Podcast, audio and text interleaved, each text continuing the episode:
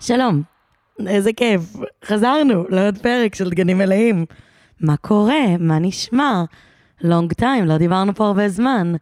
Um, תכלס קצת מוזר, כאילו, כי אני הרבה זמן לא הקלטתי, אז פתאום אני מרגישה שזה קצת כאילו משונה. אבל אנחנו נחזור לזה תוך רגע, אני מרגישה שזה לא יהיה בעיה. אתם מרגישים שזה יהיה בעיה? לא נראה לי יש בעיה. יאללה, אז נתחיל.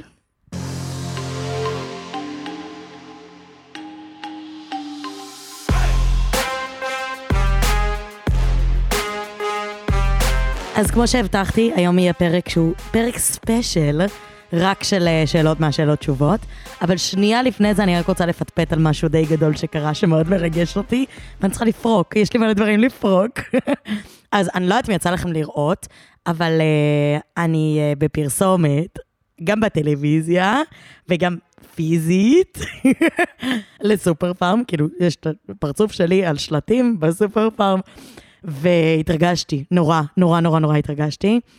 אמ, א', כי זה מרגש, וזה ביג, וזה מגניב, אבל כאילו חשבתי על זה קצת, והיה בזה משהו יותר מרגש מאשר, אה, מגניב, איזה הישג גדול זה, כאילו סופר פארם, חברה גדולה, לעבוד איתה וזה, אחלה.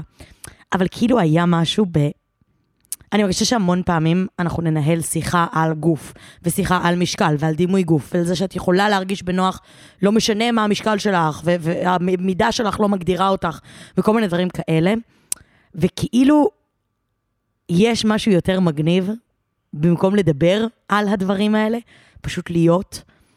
זאת אומרת, במקום עכשיו אני מדברת על זה ש... זה לא מגדיר אותך, פשוט להראות דימוי אחר של גוף, להראות מגוון שונה. ואני לא הגעתי לא כדוגמנית ולא כדוגמנית פלאס סייז, אבל יש את מאיה, שהיא מידה 46, והיא בפרסומת הזאת. בלי לדבר על זה שזה פלאס, בלי להגיד משהו מיוחד על המשקל שלי, לא מפרסמים מבצע של הסופר פארם השני בשקל לייף. זה לא קשור בכלל לסיטואציה. אבל הייצוג הזה הוא כל כך משמעותי, כי כאילו, אין אותו, או אין מספיק ממנו, הלוואי והיה יותר ממנו. כאילו, לצורך העניין, אני ממש זוכרת שאיזה יום אה, בצבא, נכנסתי לאסוס, וראיתי שם אה, דוגמנית, מהממת, ברבי פררה, שאחר כך שיחקה את קט באופוריה, אבל אז היא הייתה דוגמנית של אסוס, ואני התאהבתי בה ברמות. כאילו, הסתכלתי עליה שם, והרצתי אותה. הסתכלתי על זה שהגוף שלה דומה לגוף שלי, וראיתי איזה שווה היא, וכמה ביטחון היא משדרת, וכמה היא כאילו מהממת. והסתכלתי על הדבר הזה ואמרתי, אוקיי, אני, אני גם יכולה, אני גם יכולה להיות שווה ככה, אני גם יכולה להיות כאילו מושכת כמו שהיא, תקשיב, אני הייתי באמת בתקופה הזאת, זו תקופה שהייתי כאילו קונה כל דבר שהיא דגמנה באסוס, כי היא דגמנה אותו.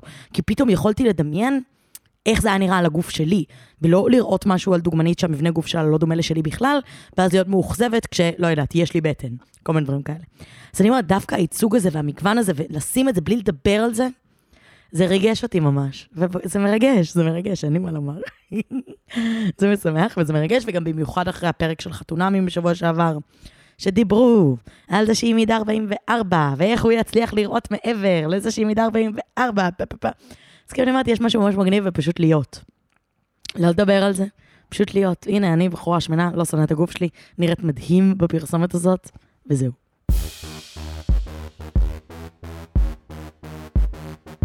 ועכשיו, בהמשך להבטחה שלי, אנחנו עושים שאלות ותשובות, הפרק המורחב. אה, שלחתם לי מלא שאלות למייל, וזה ממש כיף, ובחרתי כמה שאני חושבת שהן מעניינות. אה, ואני כאילו שוקלת לשנות הפורמט. אני שוקלת כזה לתת לכם מספר טלפון ותוכלו לשלוח עליו הקלטות בוואטסאפ, כי בא לי קצת לשמוע אתכם גם, ולא רק שאני אקריא את זה. אז תגידו לי מה אתם חושבים, נראה לכם זה רעיון טוב. בכל מקרה, אני אתחיל. טוב, זאת הודעה אנונימית, אז אני, היא תישאר אנונימית. אבל uh, היא אומרת שהיא ממש אוהבת את הפודקאסט שלך, ומזדהה עם כל כך הרבה דברים שאת אומרת, נחמד, מרגש. והיא כותבת ככה, אני מילדות הייתי תלמידה מצטיינת, והיו ממני הרבה ציפיות מהסביבה שלי, כולם כבר החליטו במה אני אעסוק וכולי. בעוד כמה ימים יש לי מבחן ממש גורלי, שיחליט אם אני אמשיך בתוכנית, שתוכל לפתוח לי המון דלתות. וכבר מתחילת שנה התקשיתי בתוכנית, בעיקר בלחץ מבחנים. ואני חושבת שיש קשר בין הלחץ במבחנים ללחץ מהמשפחה והסביבה. האם יש לך טיפים איך להוריד את הלחץ? קודם כל, הכל טוב. אני לא יודעת בת כמה את, לא כתבת בת כמה את ולא כתבת כזה זה. לי זה מרגיש שזה תיכון. אני, שוב, זה רק מהפיל, אבל מרגיש לי שזה תיכון. ואני אגיד דבר כזה, אין ספק שהרבה דברים שתעשי בתיכון יכולים לפתוח לך כל מיני הזדמנויות קדימה. דבר שנכון לחלוטין, יכול לפתוח לך הזדמנויות בצבא, ואחר כך לאוניברסיטה וכל מיני דברים כאלה, הכל טוב. אבל באותה נשימה, זה הכל דברים שלצורך העניין, גם אם באמת לא תשקיעי דקה בלימודים, ואני לא חושבת שזה מה שיקרה, את עדיין תוכלי להשלים אותם ולפתוח את הדלתות האלה אחר כך במידה ותרצי. אבל הלחץ הזה, והתחושה הזאת שאת חייבת להוכיח, והתחושה הזאת שאת לא מספיק טובה, אם הציונים שלך הם לא מספיק טובים, היא תחושה ממש ממש קשה להתמודד איתה. ולצורך העניין, אני מניחה שהיא גם בסוף פוגעת לך בלימודים יותר מאשר עוזרת לך. התחושה הזאת של את חייבת, ואת לא מספיק טובה, ואת חייבת ללמוד, כאילו כזה רגע, שנייה בנשימה, בפרופורציות לאירוע, הכל טוב. את תלמידה טובה, את חכמה, את מצליחה בלימודים, הכל בסדר. גם אם הדבר הספציפי הזה לא יסתדר, יהיה לך מיליון הזדמנויות אחרות לפתוח דלתות בעתיד. אני לא אומרת לא להשקיע בזה, אני אומרת להשקיע בזה, אבל עם פרופורציות. ל... אוקיי, יכול להיות שאני לא אצליח במבחן הזה. בסדר גמור. לא יקרה שום דבר. אם זה לא יעבוד, יהיו לי הזדמנויות אחרות, כי אני חכמה, כי אני מצליחה, כי הכל טוב. אבל שנייה להוריד מעצמך את העול הזה של הציפיות. כי הציפיות האלה, המון פעמים הן משתקות הרבה יותר מאשר עוזרות. המון פעמים הציפייה שתהיי מוצלחת, הציפייה שתהיי חכמה, שתקבלי 100 במבחנים. כאילו, יש איזו ציפייה כזאת בגלל שאת מוכשרת, אבל היא לא מאפשרת לך לממש את הפוטנציאל האמיתי שלך, כי את כל כך משותקת מהפחד של לא להצליח. ושנייה תני לעצמך את המקום ליכול להיות שאני אכשל, ולא יקרה שום דבר, השמיים לא ייפלו, הכל יהיה בסדר, גם אם אני לא אצליח, יש עוד מיליון דברים שאני יכולה לעשות, אני מוכשרת ואני רק בהתחלה, בסדר? פרופורציות, נשימה עמוקה, אני גם שוב, אני אומרת את זה, מתוך אדם שאין לו טיפה של פרופורציות, גם לא בתיכון וגם לא עכשיו. אבל זה ממש חשוב לקבל את הנקודת מבט החיצונית הזו, שכאילו, הכל בסדר. הכל, בס... הכל בסדר באמת. לא קרה כלום, לא יקרה כלום. הכל טוב, באמת הכל טוב. ואם המבחן הזה לא יסתדר, יהיו דברים אחרים. תצ'ילי, תהני מהתיכון. באמת אני אומרת, כאילו, ברור, לפתוח לעצמך דלתות, לא לסגור לעצמך אופציות, זה חשוב, אני לא אומרת שזה לא חשוב, אבל גם נורא חשוב ללמוד מתוך הנאה ותשוקה לדבר, ולפתח כישורים של איך ללמוד. כאילו, זה דברים שהם כל כך יותר חשובים מאשר הציון הסופי הזה בסוף, כי לצורך העניין, אם את לומדת איך ללמוד, את תהיי הרבה יותר טובה באוניברסיטה, סבבה? זה יעזור לך הרבה יותר קדימה, מאשר כאילו, אם פשוט תשנני ממש ממש ממש טוב. אז כאילו אני אומרת, תבואי לזה מתוך סקרנות, תבואי לזה מתוך מקום שבא לך על זה וזה מרגש אותך, לא כי חייבים, או כי מישהו אמר שצריך, אלא כי זה משהו שאת רוצה ואת רוצה להשקיע בו. אוקיי, okay, שאלה הבאה. Uh, גם פה בהתחלה יש מחמאות, אבל זה קצת מביך אותי להקריא אותן, אז אני מדלגת, אבל תודה על המחמאות. אוקיי, okay, זה הולך ככה. גם אנונימי. מאז ומעולם תמיד נרתעתי מבנים, גם לא בקטע זוגי, בעיקר בקטע ידידותי. יוצא תמיד שאם אותו בחור הוא לא מאוד פתוח, נחמד ומחייך ובאמת בא לקראתי, אני ישר נהיית סגורה ואטומה, ומעולם לא באמת הצלחתי להיות עצמי מול המין השני. הסיבה לא תמיד הייתה ברורה לי, ואני כן אבהיר שזה לא מתוך פחד מגברים או אכזבה וכולי, זה באמת לא זה. אני היום כבר בת 19, וחשבתי שזה יעבור לי בשלב הזה, אבל זה לא, ואני לא יודעת מה לעשות כדי לשנות את זה, אני מרגישה שניסיתי הכל, וזה מאוד תוקע אותי, כי אני כן רציתי ידידים בנים, וגם אני אשמח לזוגיות מן הסתם, אבל אני תמיד מרגישה כאילו המחסום הזה לא יישבר לעולם, וזה מאוד מתסכל אותי. אני יודעת שזאת בעיה מורכבת, אני מקווה שתוכלי לעזור. קודם כל אני אגיד, זה ממש לג'יט. כאילו, זה ממש הגיוני שתרגישי מרוחקת מבני המין השני. בסוף, בסוף, את חיה את החוויה שלך כאישה, וזה אומר שהרבה יותר קל לך להזדהות עם נשים בסביבתך, בנות בסביבתך. אני יכולה להגיד על עצמי שאנחנו, בגבעתיים יש קטע שיסודי זה א' עד ח', זאת אומרת, אין חטיבה, זה פשוט יסודי, ואז ט' עד י"ב זה תיכון. ואצלנו ביסודי, א' עד ח', היינו כיתה של משהו כמו 35 ילדים, שמתוכם היו שישה או שבעה בנים סך הכל.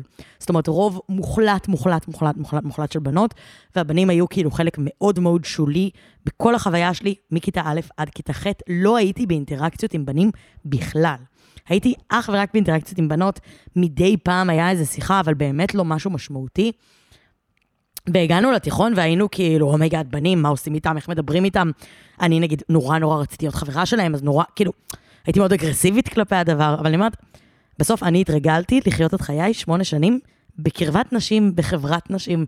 זה היה המרחב שהיה לי נוח, וכדי להיות בחברת בנים, המון פעמים שיניתי את עצמי, או עשיתי דברים שלא באים לי בטבעיות כדי להתאים את עצמי לסיטואציה הזאת. אז אני אומרת, רגע, שנייה לפני שאנחנו פותרים, זה ממש בסדר שאת לא מרגישה בנוח, זה ממש הגיוני.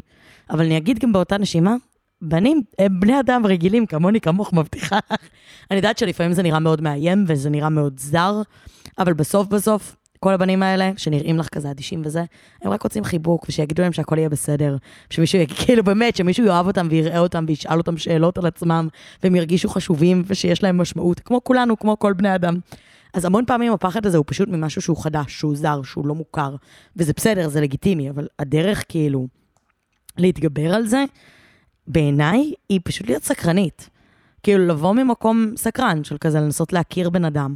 לא משנה מי הבן אדם, בן, בת, whatever, אבל להגיע באמת מתוך איזו סקרנות, לשאול שאלות. אנשים הרבה יותר נפתחים כששואלים אותם דברים על עצמם, אה, כשמרגישים שמתעניינים בהם, אנשים רוצים לשתף על החיים שלהם. אז אם את באמת תבואי ממקום סקרן שרוצה לדעת, אני מניחה שהצד השני יוכל להיפתח בפנייך יותר, ואז את תוכלי להיפתח יותר כי את מרגישה שהם פתוחים, כמו הבנים הספציפיים שדיברת עליהם. הבנת מה אני אומרת? ואז זה כאילו נותן איזה מרחב של שיחה, ש, ששוב אני אגיד, זה לא חייב לחתור לכיוון הזוגי. להפך, דווקא לא הייתי חותרת לכיוון הזוגי. הייתי מתחילה מכאילו שנייה להיות מסוגלת לנהל הקשר עם בן שהוא איננו, שהוא קשר אפלטוני לחלוטין. כדי שנייה להתגבר על הדבר הזה, וכאילו לא, לא להיות כל כך מאוימת ולהבין שהשד לא כזה נורא. Um, זהו, אבל בנים הם אחלה, כן? הם, הם אחלה. הם לא... הם לא מדהימים, אבל הם אחלה. um, והם כן, לפחות אצלי, כאילו המון פעמים, אני מרגישה שכשאני מדברת עם חברות בנות שלי, אז השיחות שלנו הן באמת כאילו הרבה יותר מעמיקות והרבה יותר זה, אבל המון פעמים נגיד בנים כן ייתנו לי פרופורציות. משהו שחברה כאילו תבוא ותגיד לי, oh my god, oh איך היא עשתה את זה, ותחמם אותי קצת. אז כאילו המון פעמים בנים, בגלל שהם כאילו לוקחים את זה קצת פחות ברצינות, לי זה עוזר כשיש משהו שאני מרגישה שאני סתם דרמטית לגביו, אז אני מדברת עם בן, אז הוא כאילו מוריד אותי לקרקע, הוא עושה לי כזה, מה, מה, את סתם. אני כזה, אה, נכון, האמת שאני סתם. אז זה אחלה, אחלה שימוש לחברים בנים. אוקיי, okay, עברנו לשאלה הבאה. Uh, קודם כל, גם פה יש מחמאות בהתחלה, ועכשיו אני מובכת ואני לא אקריא אותן. אה, או, uh, oh, השאלה הבאה היא איננה אנונימית, שזה נחמד. רגע. וואי, סורי, נתקע לי אפצ'י, אבל הוא לא יוצא. הסתכלתי עכשיו שעה על האור, לא יצא לי אפצ'י. קיצר, אולי יצא לי אפצ'י בקרוב, אני אזהיר אתכם, אני אחתוך את זה, אל תדאגו. אוקיי, okay. uh, אז השאלה היא מהילה. אני הילה, בת 23, ויש לי 30 אלף עוקבים בטיקטוק, וסרטונים שמגיעים לעשרות אלפי ומאות אלפי צפיות. באמת אחלה חשיפה, בתור אחת שעובדת במשרד יח"צ, זו חשיפה שלא הייתה מביישת כתבות בעיתונים מסוימים. עוד כשהייתי ב-10K עוקבים, קיבלתי הצעות לשיתופי פעולה משרדי יח"צ גדולים, קמפיינים של בארטר. אה, מי שלא יודע, בארטר זה כאילו החלפה של מוצר תמורת סרטון. לצורך העניין, שולחים לי אה, חולצה, ואז אני עושה סרטון על החולצה הזאת, ובמקום תשלום מקבלת חולצה. אה, ואז עפתי על זה ברמות, אבל עכשיו, אחרי שעשיתי כמה קמפיינים בתשלום, אמנם סופר סמלי, אבל עדיין תשלום, מבאס אותי ברמות לעשות סרטון בתמורה למאסקרה או קרם פנים, ודוגרי לא משתלם. התחלתי לסרב למלא הצעות כאלה, סתם כי לא נעים לי לבקש תשלום, ואני תכלס לא בין המובילים בטיקטוק מבחינת עוקבים, מדובר ב-30 אלף ולא 300 אלף. אבל עדיין, זה הזמן שלי לנסות את המוצר, לחשוב על תוכן מעניין, לצלם, לערוך, לפרסם ולעקוב אחרי הנתונים, literally לא שווה בשביל מאסקרה טובה ככל שתהיה. אני חולמת לגדול בטיקטוק וליצור תוכן זה אחת האהבות הגדולות שלי מאז ומתמיד, ועוד לפני שהטיקטוק נוצר, אבל אני מרגישה שאני חייבת להצליח להתפרנס מזה אפילו קצת כדי לפנות לזה מקום וזמן על חשבון שעות עבודה. רציתי לשאול, האם לדעתך אה, סביר לבקש תשלום ממש סמלי, ברמה של 200 שקל לסרטון עם כמות העוקבים שיש לי, או שזה נשמע עף על עצמו ברמות, ואם כן, איך מבקשים את זה אחרי שהתרגלו לעבוד איתי בברטר? בלי קשר, עשיתי תואר בתקשורת ובהתמחות, אה, לא, עשיתי תואר בתקשורת בהתמחות בתוך, אה, בתחומי הפרסום והשיווק. כרגע אני עובדת כעצמאית עם לקוחות ויוצרת עבורם תוכן לטיקטוק ולרילס. גם שם, אני פשוט מרגישה שתמכרתי את עצמי סופר נמוך, מתבאסת ברמות. כשהצעתי את הצעת מחיר, לא הערכתי את עצמי מספיק, ולא הערכתי נכון מספיק את שעות העבודה שלוקח לצלם, לערוך אה, סרטון מקצועי לחברה גדולה, ואני לא רוצה לעשות שוב טעויות. איך מתמחרים נכון סרטונים? וואו, אוקיי, קודם כל, אני לא יודעת אם זה מעניין אתכם, הנושא הזה. אבל לי זה סופר מעניין, ואני מאוד מאוד אוהבת לדבר על זה, כי עכשיו זה העבודה שלי. סבבה? זה מה שאני עושה. ואני סופר סופר סופר שמחה ששאלתי לה, ואת מהממת, ואנחנו נעשה עכשיו את השיחה השלמה, ואני אעשה לך את כל התדריך שאני עושה לחברות שלי, ולכולכם, שאם מישהו מכם רוצה להתעסק ביצירת תוכן, שתקבלו את כל המנטרה מפי המאיה, בסדר? אני אגיד דבר כזה. אם בארטרים היו לך סבבה עד עכשיו, פגז, אם מתאים לך לקבל אה, חולצה בתמורה לסרטון, וזה בא לך טוב, ויש לך כאילו הכנסה אחרת, הכל בסדר, את יכולה לעשות מה שבא לך. אני אגיד לך מצידי, אני בארטרים לא עושה, וזה לא קשור לגודל ולכמות של הדברים שאני עושה. מהרגע שהבנתי שזאת העבודה שלי, אני לא יכולה להרשות לעצמי לקחת בארטרים, לא משנה כמה שווים הם.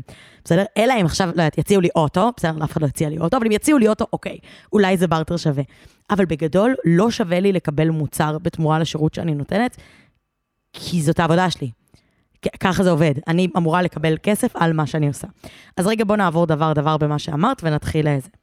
א', איך עוברים מלקבל בארטרים ללקבל כסף, ואיך מבקשים יותר כסף. א', 200 שקל לסרטון את לא עושה. זה אני אומרת לך מעכשיו, סבבה? לא קורה.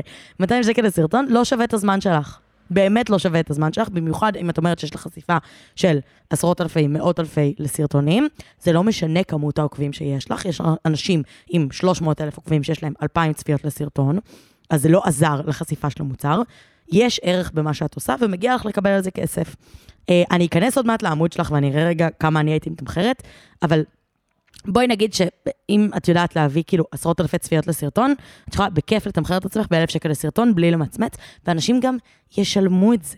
חלק מהדבר עם הצעות מחיר ודברים כאלה, כשאת עצמאית, כשאת כאילו מתחילה בדבר הזה, אני במיוחד, אלוהים שיעזור לי, הייתי הכי אבודה בעולם. אני בהתחלה, לצורך העניין, גם הייתי עושה כזה 200 שקל לסרטון, פעם קיבלתי 500 שקל לסרטון, נורא התרגשתי.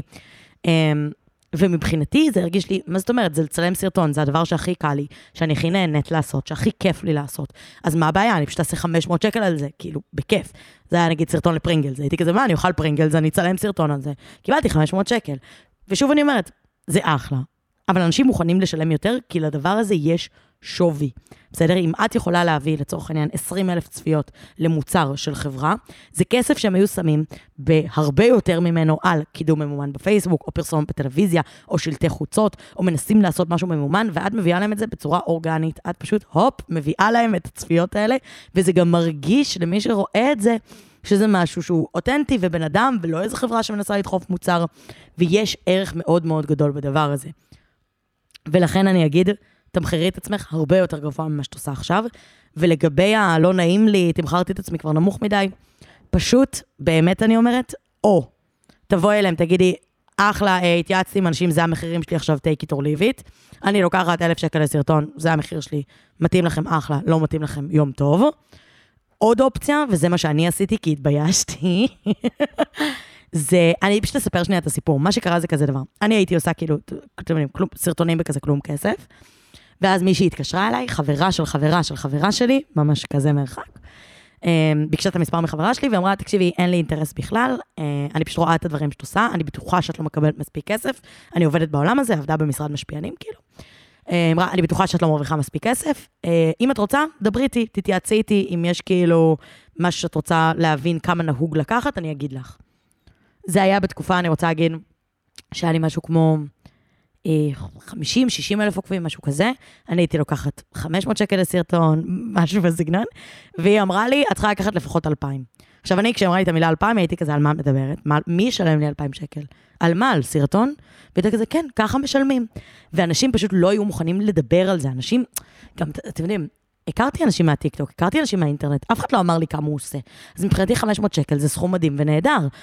אבל לא הבנתי שאנשים מוכנים לשלם כל כך הרבה יותר. עכשיו, הבחורה הזאת, אני, מה שעשיתי בהתחלה, וצריך לומר עד היום, פשוט מפנה אליה אנשים, והיא אומרת את המחיר, במקום שאני אצטרך להגיד את המחיר, כי אותי מביך לדבר על כסף, מביך אותי להגיד כמה אני שווה, מביך אותי לומר מספר, כי אני יודעת, כאילו, כאילו לא נעים לי לעשות את השיחה הזאת. אז מה שאני עושה, וזה גם ההמלצה שלי אלייך, קחי חברה, תגידי לה את המספר שאת רוצה, שהיא תגיד. זה הרבה יותר קל למישהו אחר לעשות בשבילך את המשא ומתן הזה. תגידי שהיא הסוכנת שלך, אף אחד לא בודק את הדבר הזה, לאף אחד לא אכפת אם היא באמת הסוכנת שלך, פשוט תגידי שהיא הסוכנת שלך. אמ, ושהיא תגיד את המספר שאותך מביך להגיד. תגידי גם 1,500, מה אכפת לך? יכול להיות יסכימו. גם, שנייה רגע, אני אומרת, יש להם כסף לשים, אין סיבה שהם לא יסכימו. כאילו, מה אכפת לך להגיד את המספר הזה? בסוף, בסוף, עדיף לך לעשות פחות דברים ממוסחרים, לקחת יותר כסף על כל אחד, ואז גם האמינות שלך עולה מול הקהל שלך, וגם את פשוט עושה יותר כסף. כאילו, למה שתעשי ב-200 שקל לסרטון אם את יכולה לעשות ב-1500 שקל לסרטון? את עובדת עליו הרבה פחות זמן, אבל הוא יהיה הרבה יותר אמיתי, הוא יהיה הרבה יותר, כאילו, כזה, פשוט תגבי יותר כסף. בכללי אני אומרת, לא רק לאנשים שעוסקים ביצירת תוכן או באינטרנט או בכאלה, תבקשו יותר. אתם תופתעו מכמה אנשים יסכימו לשלם לכם. כי יש לדברים שאתם עושים ערך, כי יש משמעות במה שאתם עושים. זה סופר משמעותי, באמת אני אומרת. Um, בואו נראה אם פספסתי משהו. אה, עוד דבר, לגבי זה שאת uh, עושה ללקוחות, uh, יוצרת תוכן לטיקטוק ולרילס, אז אני אגיד פה לכולם, אם מישהו מחפש חלטורה, אז המון, המון, המון, המון, המון עסקים עכשיו מחפשים אנשים שיעשו להם אה, תכנים אורגניים טובים. לטיקטוק ולרילס, לצלם סרטוני טיקטוק לחברות ולעסקים, בלי הפרצוף שלכם, לא, אתם לא צריכים קהל עוקבים בשביל זה, אתם צריכים להכיר את הפלטפורמה, להכיר טרנדים, לדעת לעשות דברים מצחיקים מעניינים בשביל חברות, אבל אפשר לעשות מזה אחלה של כסף, ממש אחלה של כסף. אמ, ואתם פשוט יכולים לעשות את זה בין אם כחלטורה כסטודנטים, בין אם, לא יודעת, לפני צבא, כאילו, אם אתם מכירים את הפלטפורמה הזאת, יש בזה ערך, ואנשים מחפשים, תקשיבו, חברות היום מסתכלות על הטיקטוק והם כזה, מה, אני לא מבין מה צריך לעשות פה. אה, אני פשוט אקח את הפרסומת שלי מהטלוויזיה, אני אחתוך אותה לאורך ואני אשים אותה פה. הם לא מבינים בשום צורה מה הם צריכים לעשות, זה מגיע גרוע, וכל מי שבטיקטוק או ברילס יודע איך צריכה לראות פרסומת טובה. מבין, יש לכם את זה, יש לכם את זה כבר בתוך, כאילו, בתחושה שלכם. אז מי שבעניין, שתדעו שמלא חברות מחפשות את זה, ולכן אני אגיד לך, הילה, שכנראה את מתמחרת את עצמך נמוך מדי, כי את נראית כמו מישהי שמאוד מנוסה בזה. אני אומרת, תכפילי את המחיר שלך פי שלוש, תראי אם הם יסכימו. לדעתי, הם יסכימו. מה יש לך להפסיד? באמת, מה יש לך להפסיד? באמת אני אומרת, פשוט תבקשי. ואם את מתביישת לבקש, תבקשי מחברה שתבקש בשבילך. אבל פשוט תגידי את המספר הזה. ויש סיכוי ממש גדול שהם יסכימו, כי הם צריכים את זה. וואי, דיברתי על הנושא הזה מלא, אוף, זה סופר מעניין אותי, אני גם עושה הרצאות על זה. כאילו, לא על זה, אני עושה הרצאות על כזה טיק טוק ואיך לייצר סרטונים וזה, ותכלס, אני כאילו שוקלת פשוט לעשות ההרצאה גם בפודקאסט. כאילו, פשוט לספר לכם את כל הסודות שלי. שהם מתוך ההרצאה, כי כאילו, אתם לא בעלי העסקים שמשלמים לי, אז הכל טוב. ובא לי שגם אתם תדעו את כל מה שאני יודעת. שתוכלו לעשות את הכסף הזה מהחברות האלה שרוצות לבזבז כסף ולשים אותו עליכם, שתעשו להם סרטונים. תעשו את זה, באמת, כדאי לכם. סתם, זה לא מתאים לכולם, אבל מי שזה מתאים לו, שתדעו שזה ממש אופציה. אוקיי, שאלה הבאה, סליחה, חרגתי מהנושא. אה, אוקיי, גם פה יש לנו אנונימית. אה, מישהי שכתבה ככה, רציתי שתדברי קצת על חברויות, איך יוצרים כאלה, ואם זה משהו שלדעתך יכול לבוא, אם מתאמצים לפתח אותו, למרות שאין קליק מהפגישות הראשונות. אני סיימתי צבא לפני שנה, ומאז תיכון לא הצלחתי ליצור חברויות.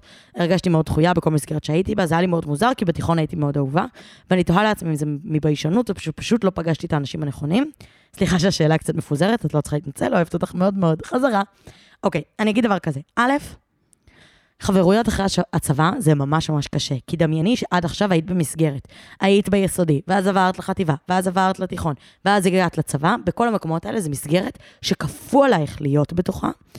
ויש עוד אנשים שגם עליהם כפו להיות בתוך המסגרת הזאת, ואתם צריכים להסתדר בתוך המסגרת הזאת, אז אתם יוצרים חברות קצת מכורח הנסיבות. או כי כולכם סובלים ביחד, לצורך העניין בטירונות, או כי פשוט אתם מכירים כל כך הרבה זמן שבהכרח פשוט תהפכו להיות חברים. ואחרי הצבא, אין לך יותר את המסגרת הזאת. זאת אומרת, גם אם את מתחילה לעבוד באיזה מסעדה ויש שם אנשים והם נראים אחלה, זה ממש קשה פתאום לייצר את האינטנסיביות הזאת ואת הלראות בן אדם כל יום שצריך בשביל לייצר איזו חברות טובה כזאת. ובשביל שתהיה חברות כזאת, אז צריך כאילו רמה מסוימת של פגיעות ולהגיד, אני רוצה להיות חבר שלך. אני רוצה שניפגש נגיד מחוץ לעבודה ונהפוך את החברות ה... הפוטנציאל חברות הזה למשהו שהוא אמיתי. טוב, אני אספר לכם רגע סיפור על חברה מאוד נחושה שלי. זה היה, אה, אני עבדתי בארכיון בחדשות, היא עבדה כמפיקה בחדשות, לא היינו שם חברות בכלל, כאילו, באתי, עשיתי את העבודה שלי, הלכתי. אה, ואז אחרי שהתפטרתי איזה שנה אחר כך, ישבתי, כמו שאני תמיד יושבת, על ספסל בגן מאיר. שמעתי פודקאסט, ואז היא כזה רואה אותי ברחוב, היא עושה לי, היי, מה קורה? עבדנו ביחד, את זוכרת אותי? אני עושה כן, בטח, מה נשמע? ואז היא אומרת לי, וואי, את יודעת? נראה לי יש לנו פוטנציאל חברות ממש טוב. את רוצה שנהיה חברות? ואז הייתי כזה, אה, לא יודעת, יש מצב? מה... כן, בטח, למה לא? כאילו. אה, קצת הופתעתי, מן הסתם, אבל כזה, היא הייתה נורא נלהבת. ואז אמרה, טוב, סבבה, אז נקבע להיפגש, לקחה את המספר שלי, פול און התחילה איתי. שלחה לי הודעה, נפגשנו. וזהו, אנחנו חברות עכשיו. כי ישבנו, ניהלנו איזו שיחה טובה של חברות, עבר מספיק זמן, נפגשנו מספיק פעמים, ופשוט נהיינו חברות. היא הייתה צריכה להיות מספיק אמיצה כדי לשים את עצמה שם ולהגיד, וואי, נראה לי אנחנו יכולות להיות חברות, את רוצה שנעשה את זה? כאילו, כי יש איזה גיל שזה נורא קשה למצוא חברים חדשים. כי כשאין לך מסגרת ואין לך משהו שמאחד בינך לבין אנשים אחרים, זה סופר קשה להגיע לאיזה פגיעות כזאת. אז אני אומרת, תעזרי אומץ, תעשי את מה ששיר עשתה.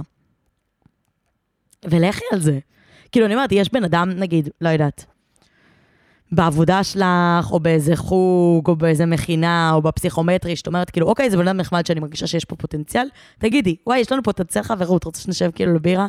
לא בקטע של להתחיל עם בן אדם, בקטע של להתחיל חברי, כאילו, אנחנו חברים, שנהיה חברים.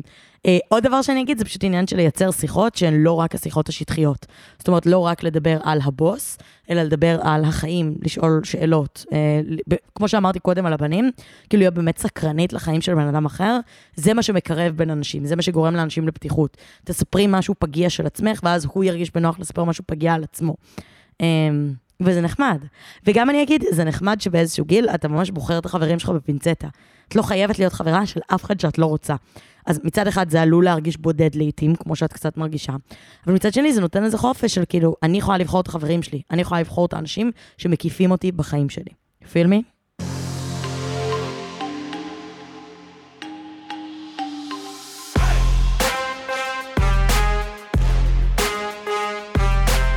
טוב, נראה לי שאנחנו לקראת סיום, למרות שיש עוד מלא שאלות. בואו נעשה דבר כזה. אמ, תכתבו לי קצת אה, באינסטגרם. אם אהבתם את השאלות תשובות כפרק שלם, ואם בא לכם שכזה מתישהו נעשה את זה שוב. אה, אני דווקא נורא נהנית, כי א', ממש כיף לי לשמוע מכם, למרות שאולי אני אשמח שזה יהיה הקלטות ולא במייל, כי אני, כאילו, אני רוצה לשמוע אתכם, בא לי שננהל שיחה, כאילו, באמת. אה, וגם כאילו, זה, זה נחמד לי כי אני אוהבת שזה קצת מפוזר ומדברים על כל מיני נושאים, וכל אחד עם הדברים שמפריעים לו, מציקים לו, נוגעים בו. אה, אבל נראה לי כאילו, זה חמוד, לא? נראה לי זה חמוד. תגידו לי מה אתם חושבים. אמ, ואנחנו ממש לקראת סיום. אה, אבל לפני זה אני רק אגיד תודה רבה לשי, אה, העורכת החדשה שלנו, של דגנים מלאים. אני רוצה להגיד תודה לשם הפודקאסטים ויצירות סאונד על ההפקה, ותודה לכם שהקשבתם, אני מתה עליכם, סליחה שמלא זמן לא היה פרק. אני מאוד משתדלת, אני פשוט באמת אומרת לכם, רגע, באיזה, אני רוצה לעשות את זה כשזה כיף, וזה זורם, וזה בא בטוב, ולא לעשות את זה מאולץ. ובגלל זה לפעמים יש כאילו כמה שבועות שפתאום לא יוצא, ואני יודעת שזה לא עקבי, ואני יודעת שזה מחרפן, ואני יודעת שזה מבאס, אבל כאילו סופר חשוב לי לעשות את זה כשאני במוד הנכון לעשות את זה, כדי שהפרקים יהיו טובים, כדי שזה לא ירגיש... כאילו, אני אומרת, כדי שאני אצליח להחזיק את זה לאורך זמן, אני חייבת לעשות את זה רק כשזה כיף. אמ, אז אני באמת מצטערת, אבל אני מעריכה את הסבלנות שלכם, ותודה שהקשבתם. ואם אהבתם את הפודקאסט, באופן כללי, או את הפרק הזה או באופן כללי, שלחו אותו לחבר, לחברה, למכרה, לאימא, לסבתא, לעוד מישהו שיאהב אותו. ככל שיותר אנשים שומעים את זה, זה עוזר לי להיות יותר עקבית, וזה עוזר לי להמשיך לעשות עוד ועוד ועוד פרקים, שאני יודעת שזה האינטרס של כולנו בסוף. אז תשלחו את זה לאנשים, שימו את זה בסטורי, תראו לכולם מה אתם מאזינים, תראו איזה איכותיים אתם שאתם שומעים דגנים מלאים. אבל באמת, ככל שיותר אנשים ישמעו את זה, כך יהיה לי יותר קל לעשות את זה לאורך זמן. אה, וגם אני אגיד, דרגו אותי בספוטיפיי, אפשר לשים לי חמישה כוכבים, באפל פודקאסט אפשר לשים לי חמישה כוכבים, זה גם מאוד עוזר. יאללה, נשמות, אז נפטפט, I love you, ביי יוש.